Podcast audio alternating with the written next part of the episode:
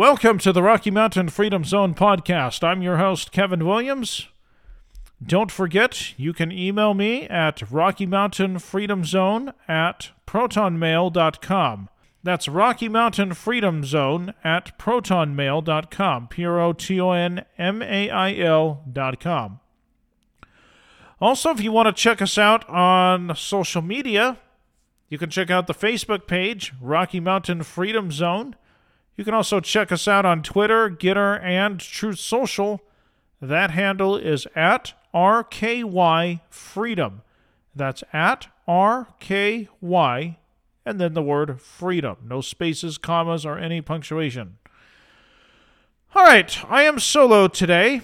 And the reason I'm solo is because I thought I would bring to you a very interesting topic. Now, again, this podcast is not and should not be evolved around me. I've had several episodes now to prove that. But once in a while, I think that it is a good idea to know more about the host, me, Kevin Williams. Why? Because I don't think what I went through is unique. Now, today I'm going to tell you how I became interested in politics. Ever since I was eight years old, I've had an interest in politics a little bit here and there. I remember the 1988 election, and I remember my parents talking about President Bush quite a bit. As a matter of fact, you all might be interested to know that when President Bush gave the speech, Read My Lips, No New Taxes, I remember exactly where I was when I heard President Bush give that speech. I was playing out in our front yard, and I think I was playing with my sister, one of my sisters, if I'm not mistaken. And I came in to get some ice water, and I heard President Bush, then Vice President, say, Read my lips. No new taxes. And I remember my dad shouting for joy. And then I remember when the budget deal passed in 1990, my dad was absolutely livid at saying, I voted for President Bush because he promised me no new taxes. Wow, he was not happy. I remember that. I remember that very well. He was talking to my mom about it probably about 20, 20 minutes or so before dinner. It was right after the 1990 midterm election. So I've been into politics, or interested in politics, for quite a while. I really became interested in politics in 1992 when I was older and remembered a lot more, and I started following the 1992 election. And I heard my parents talk a lot about the 1992 election. As a matter of fact, I have a story for you. In 1992, it was during the summer of 1992, we were sitting down eating dinner on a Sunday afternoon, and my dad was complaining about how bad President Bush was campaigning. And I agreed with my dad, even though I didn't understand it all back then. I agreed with him. And the reason I agreed with him is because I heard more from Governor Clinton, and I heard his name more. This is back in the election. So President Clinton wasn't president yet. But I heard more about Governor Bill Clinton running for president than I did President Bush. And I remember the debates. And Bill Clinton was a lot more articulate and did a much better job of getting his point across than President Bush. It wasn't until the last debate that President Bush did very well, and I kept thinking, geez, President Bush, where were you during the last two debates? How come you weren't that good? And so when my dad complained that summer, I agreed with him. I remember responding. I can't remember what I responded with, Mind you, I was uh, I was 12 years old at that time. I remember when Pat Buchanan lost the New Hampshire primary. I should also say that my parents were very influential in me becoming interested in politics. Because that wasn't the only conversation that my dad would have at the dinner table about politics, how bad President Bush was campaigning, or President Bush signing the budget deal in 1990 that in fact, did increase taxes.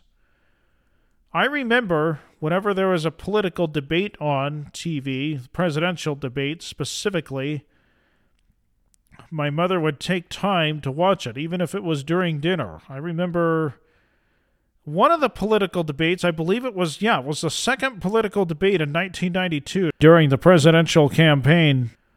My mom and I, along with two of my siblings, were eating dinner, my mom made a point to turn it on one of the channels that were that was having the debate. And we were watching that while we were eating dinner. Another thing that stood out to me, and I thank God that I had a mother that was really interested in what was going on, because this really left an impression on me. I remember in 1993, President Clinton took office a few weeks before. The State of the Union was on. And my sister, well, one of my sisters, was complaining and said, Mom, can't we watch something else? And my mom said, No, I need to know what's happening to my taxes. And I didn't think much about it back then because I was already interested in what President Clinton had to say during the State of the Union. But years later, that really made an impression on me that my mom cared that much to know what was going on in America to watch the State of the Union so that she could budget accordingly. I'm glad that my mom took the time to watch things like the news or the State of the Union or something like that. I'm glad that my parents would discuss politics amongst each other, especially at dinner time, because that got me interested. So I've been into, interested in politics for a long time, but something happened. And I'll get into that right now. I went from what I call a Republican to a Democrat to now a conservative. I don't like to label myself a Republican or Democrat.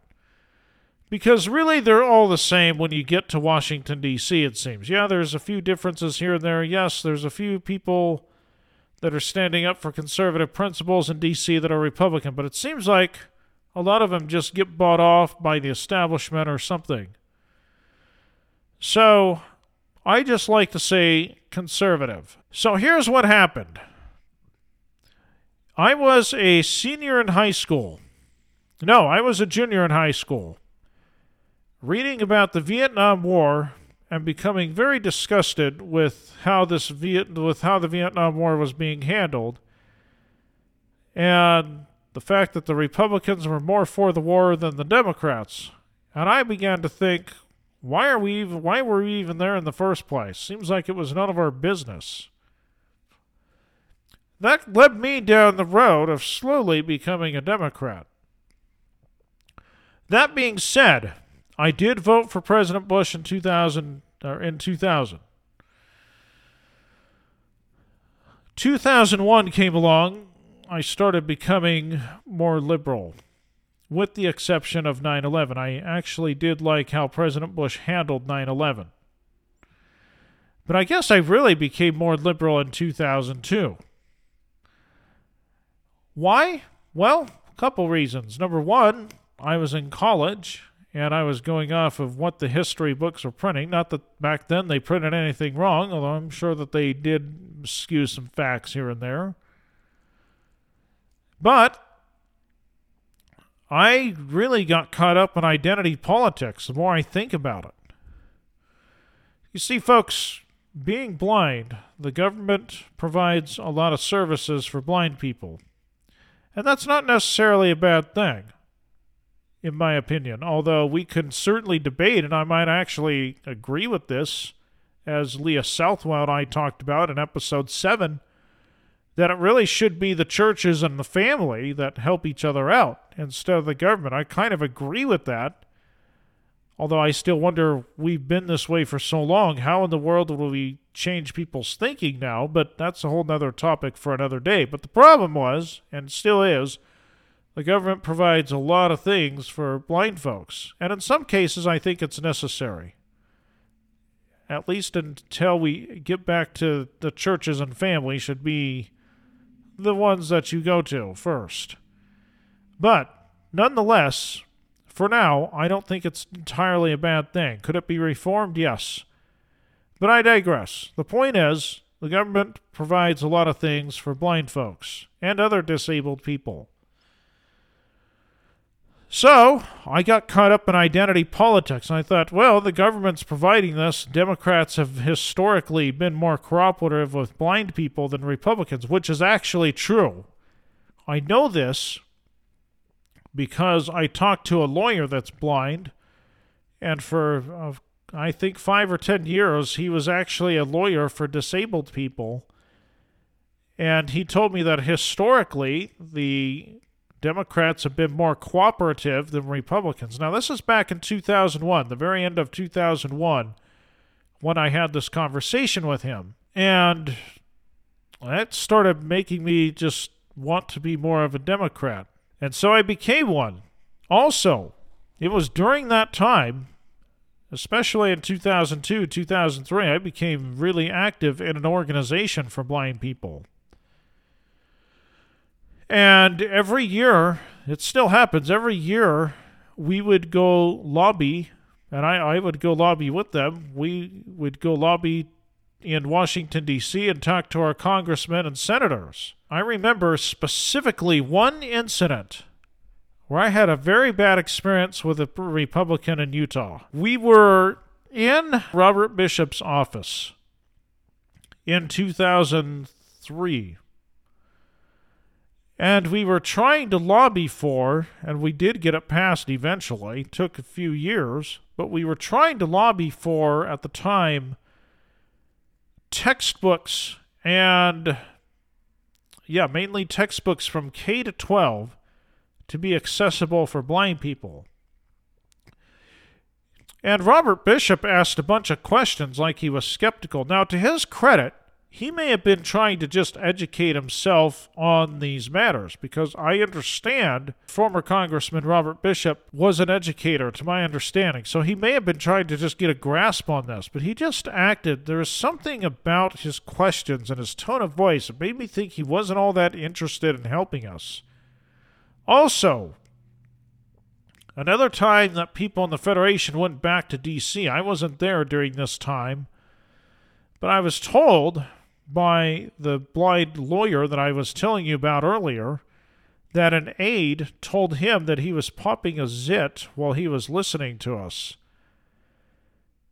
Those two things right there just really soured me towards the Republicans. As a matter of fact, even before I went to Washington, D.C., I was on an emailing list, and my email signature said specifically Let's go to Washington, D.C. to send a message to those darned Republicans. I was dead serious about being a Democrat and being caught up, and I didn't know this back then, but I was definitely caught up in identity politics. Even though, yes, I did have Democrat leanings too, but I can guarantee a lot of that came from uh, from identity politics. So I went along being active in this organization for a while, and I went along about my college career. And I went along trying to get a job after college, like most college students do.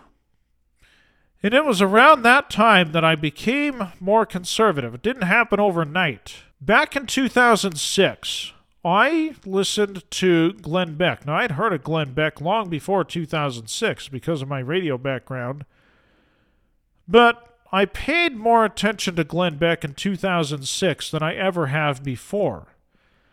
And the reason for that is one day I tuned into his radio show and he was really hounding on President Bush.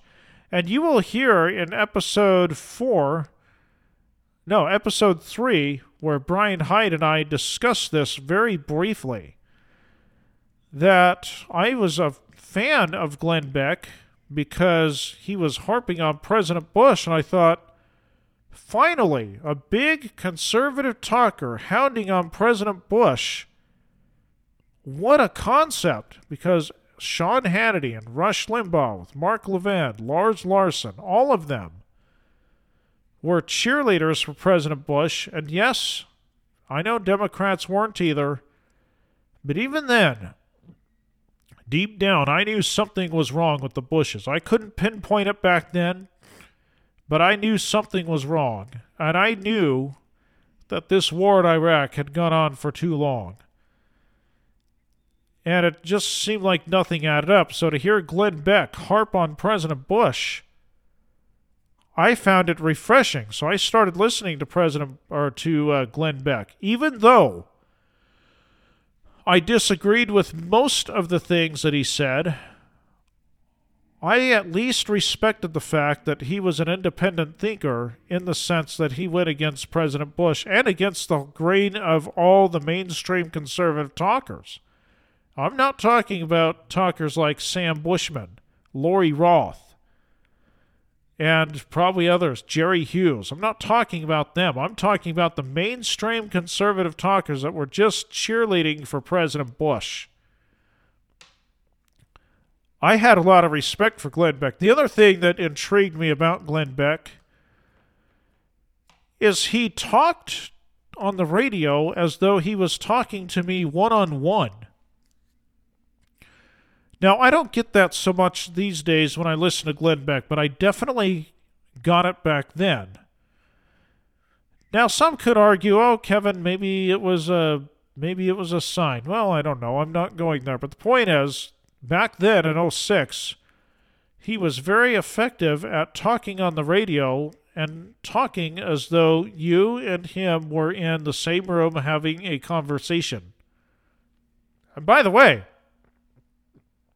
I'm not the only one who thought that either. I ran this by several Glenn Beck fans back then, and they agreed with me. Some people still agree with me today. So, the other thing that intrigued me about Glenn Beck is he started talking about paying attention to your instincts, pay attention to your gut feeling. And I thought, well, I do that quite often. It doesn't matter if I'm a Democrat or not. I pay attention to I paid attention to my gut feeling quite often back then. Now, was I right all the time? No. Did I let things interfere with my gut feeling? Yes. But it was there, and I would sometimes feel like something was not good that I was about ready to get into. Or maybe I shouldn't go to a certain place, and so I didn't. Yeah, those feelings were always there. So I could relate to him. Then he started talking about food storage, which I've always been a believer in food storage, even though I was a Democrat. Why? Because my thinking back then is you can't count on the government to take care of you forever. As much as I like what the government's giving me, as much as I like all this, I can't count on it forever. So I've always been somewhat a believer back then, at least, in prepping even more so now, but back then, somewhat, yes.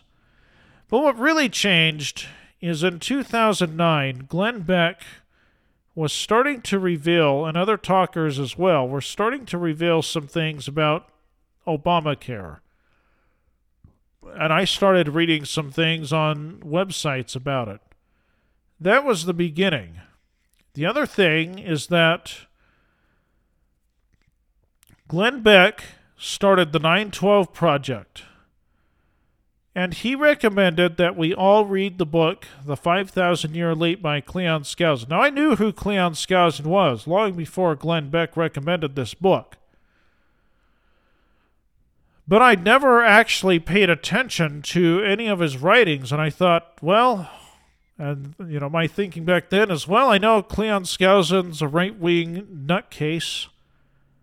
But you know, his book sounds interesting, so I actually ordered it on a cassette tape on cassette tapes and listened. And I thought, well, this guy, uh, Cleon Skousen's not too bad. Uh, I actually agree with a lot of the principles that he's conveying in the 5,000 year leap. But what really got me going, and what really changed me to a conservative, is what was going on in 2014 with the Bundy family. I quickly learned by doing some research that the government was not entirely innocent either in handling the Bundy family. In fact, they were far from it. And I thought, well, okay, if we're going to get on the Bundys for not paying their grazing fees, particularly Cliven, well, we got to hold the government accountable too. And I actually agreed, and you'll hear this in episode three, where I talked about the medical kidnapping of baby Cyrus. Brian Hyde and I talked about the fact that he said, You may not like Cliven Bundy, you may think that he has to pay his grazing fees, but if they come after him, they can come after you next. And I agreed with him.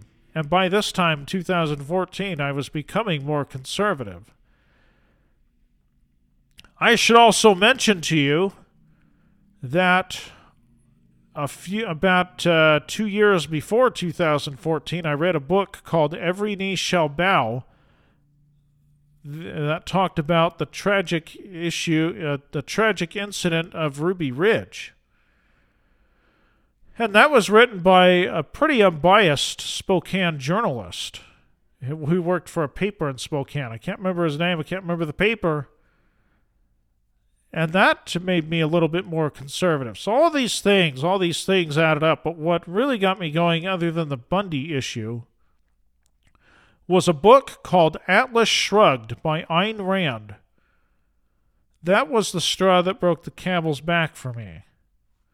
I really was intrigued by the book.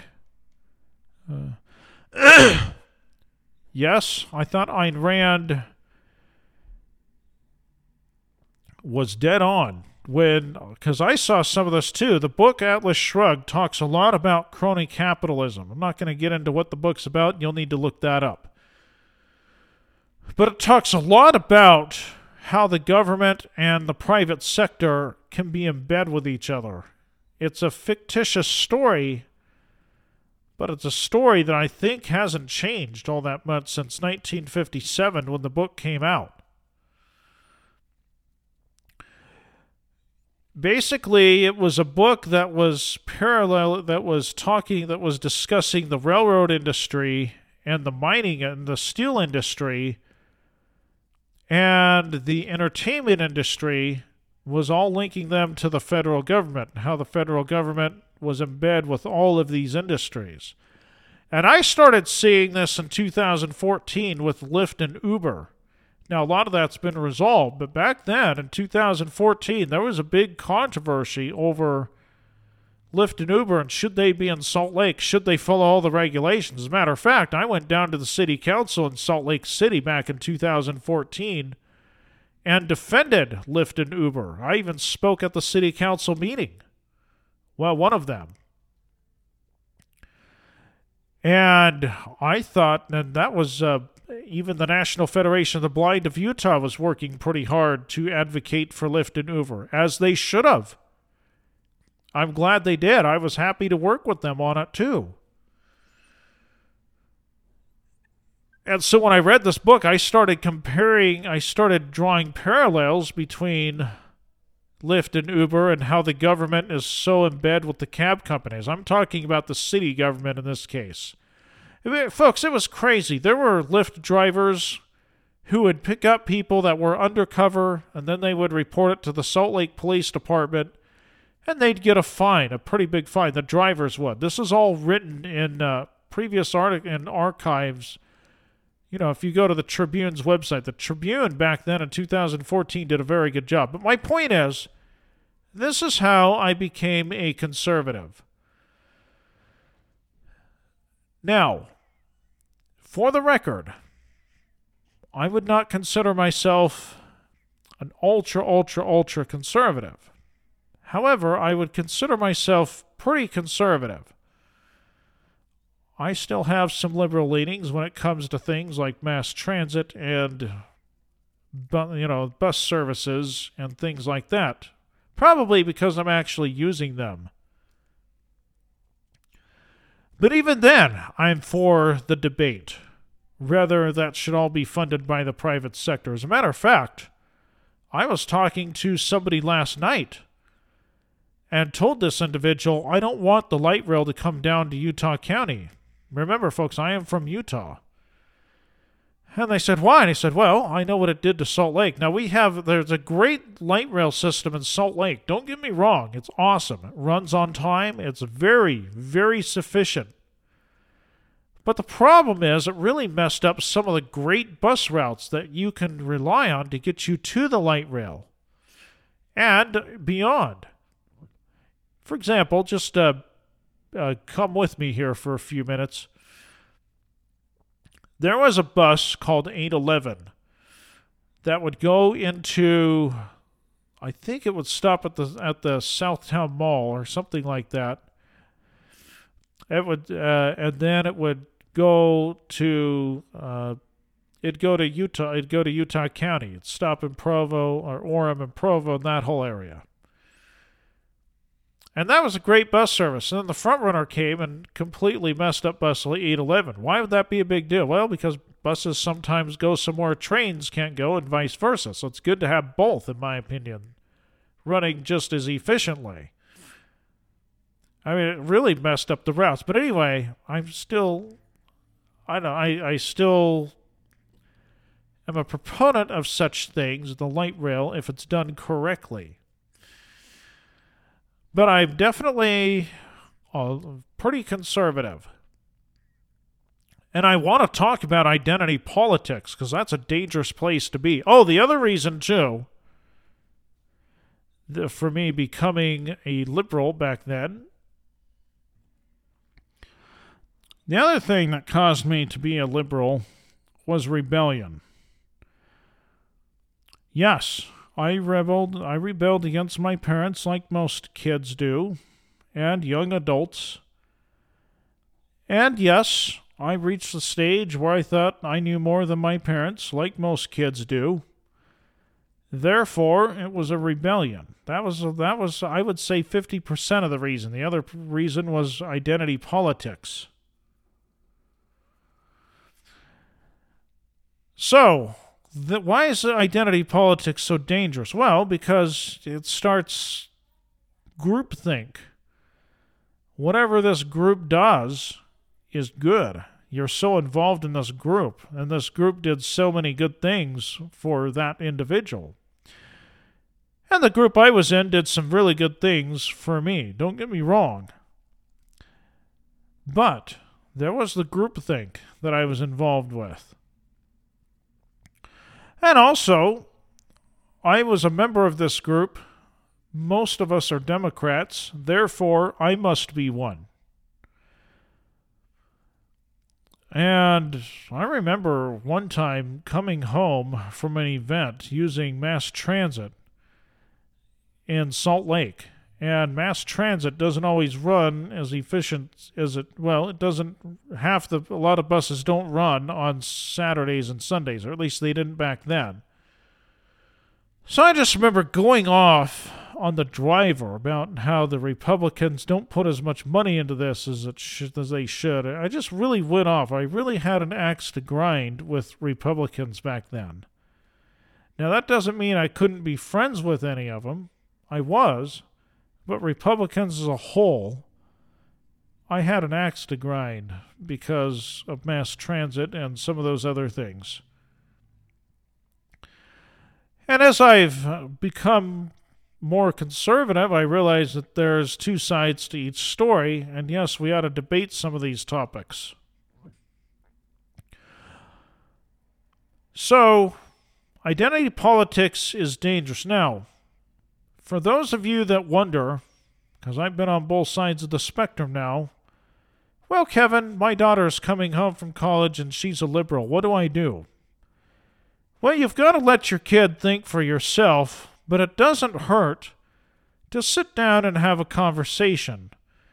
For example, let's say your daughter comes home and is really big into the LGBT pride issue and is really supportive of LGBTQ people.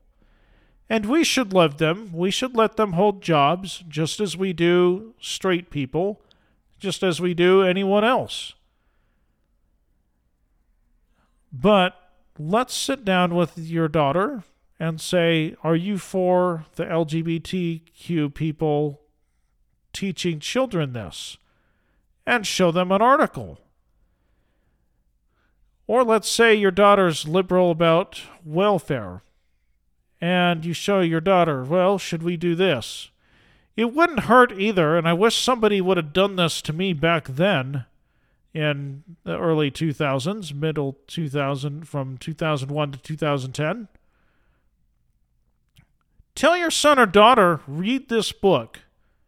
Whatever book it is. Let's say, I remember one time, for example, this is when I was uh, beginning to be a Democrat back in 2002. This is when the Enron scandal was going on. And WorldCom. And I told my dad, well, these corporations have too much power. Oh, my dad went off on me. Come to find out, I was right. What my dad should have said is said is he should have said, Kevin, you're right. I want you to read this book, The Creature from Jekyll Island. And it'll show you just exactly how the corporations are in bed with the government. That's what he should have said.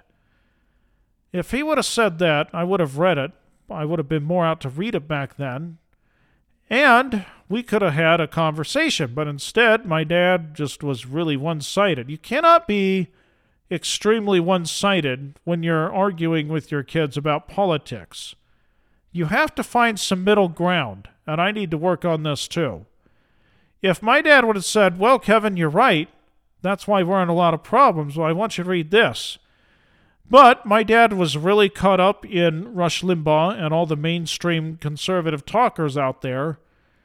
And whatever they said went in his mind. My dad, being a corporate guy, just said, Well, I'm very pro business. The problem you have is you're in a generation that's anti corporation. No, that is not what you do, uh, parents out there. That is not what you do to get your kids to think.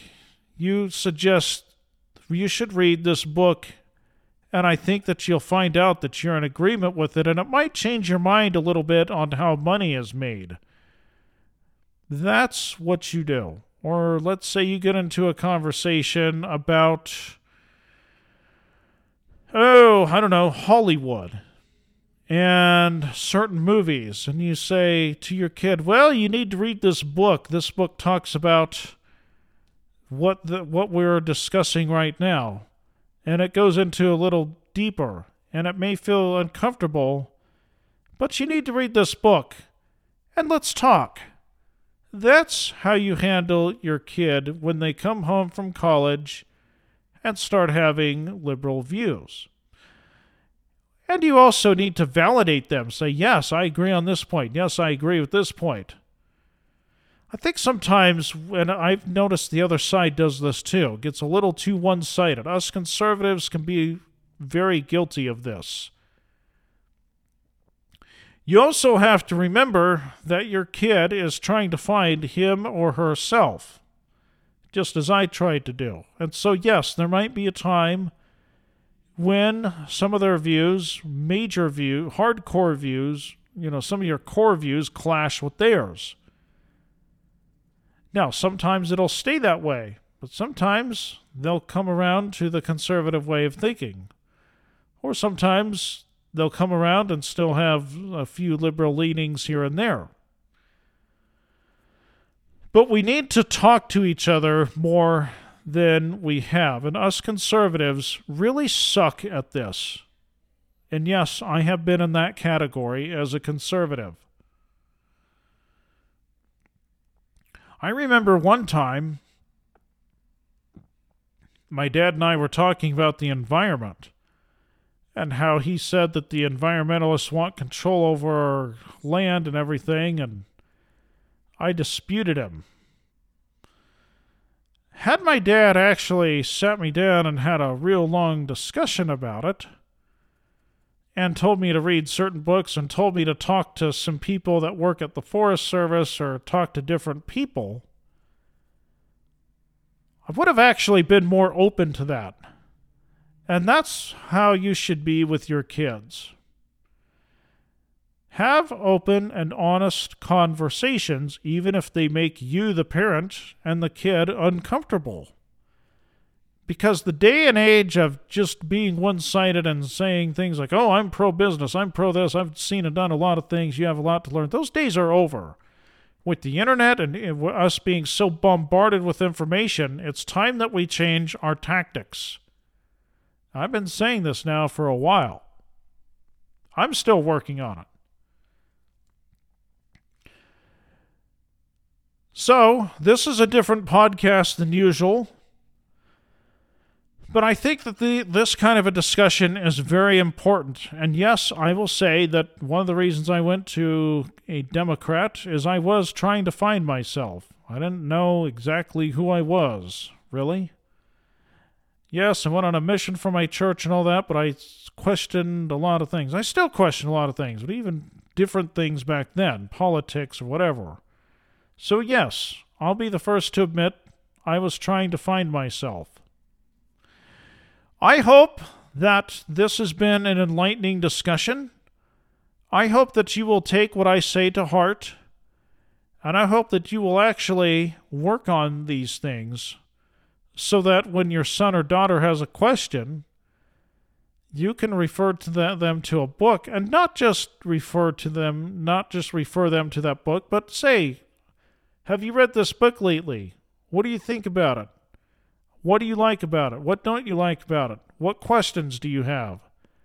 That's what parents need to start doing. Again, I've got to say this. Us conservatives, we suck at this. We need to get better. But I hope what I say, I hope you take what I say to heart. And don't forget, if you have any suggestions about the podcast, who I should have on, and why, email me, Rocky Mountain Freedom Zone at protonmail.com. That's Rocky Mountain Freedom Zone at protonmail.com. Also, you can go to the Facebook page and like it. You can go to the Facebook page, that is Rocky Mountain Freedom Zone. Also on Truth Social, Gettr, and Twitter, it's RKY Freedom. That's RKY and the word freedom. Now, why is it different on those social networks? Well, because I can only have so many characters as my handle. So I had to go with RKY and then the word freedom. All right, folks. I will talk to you all later.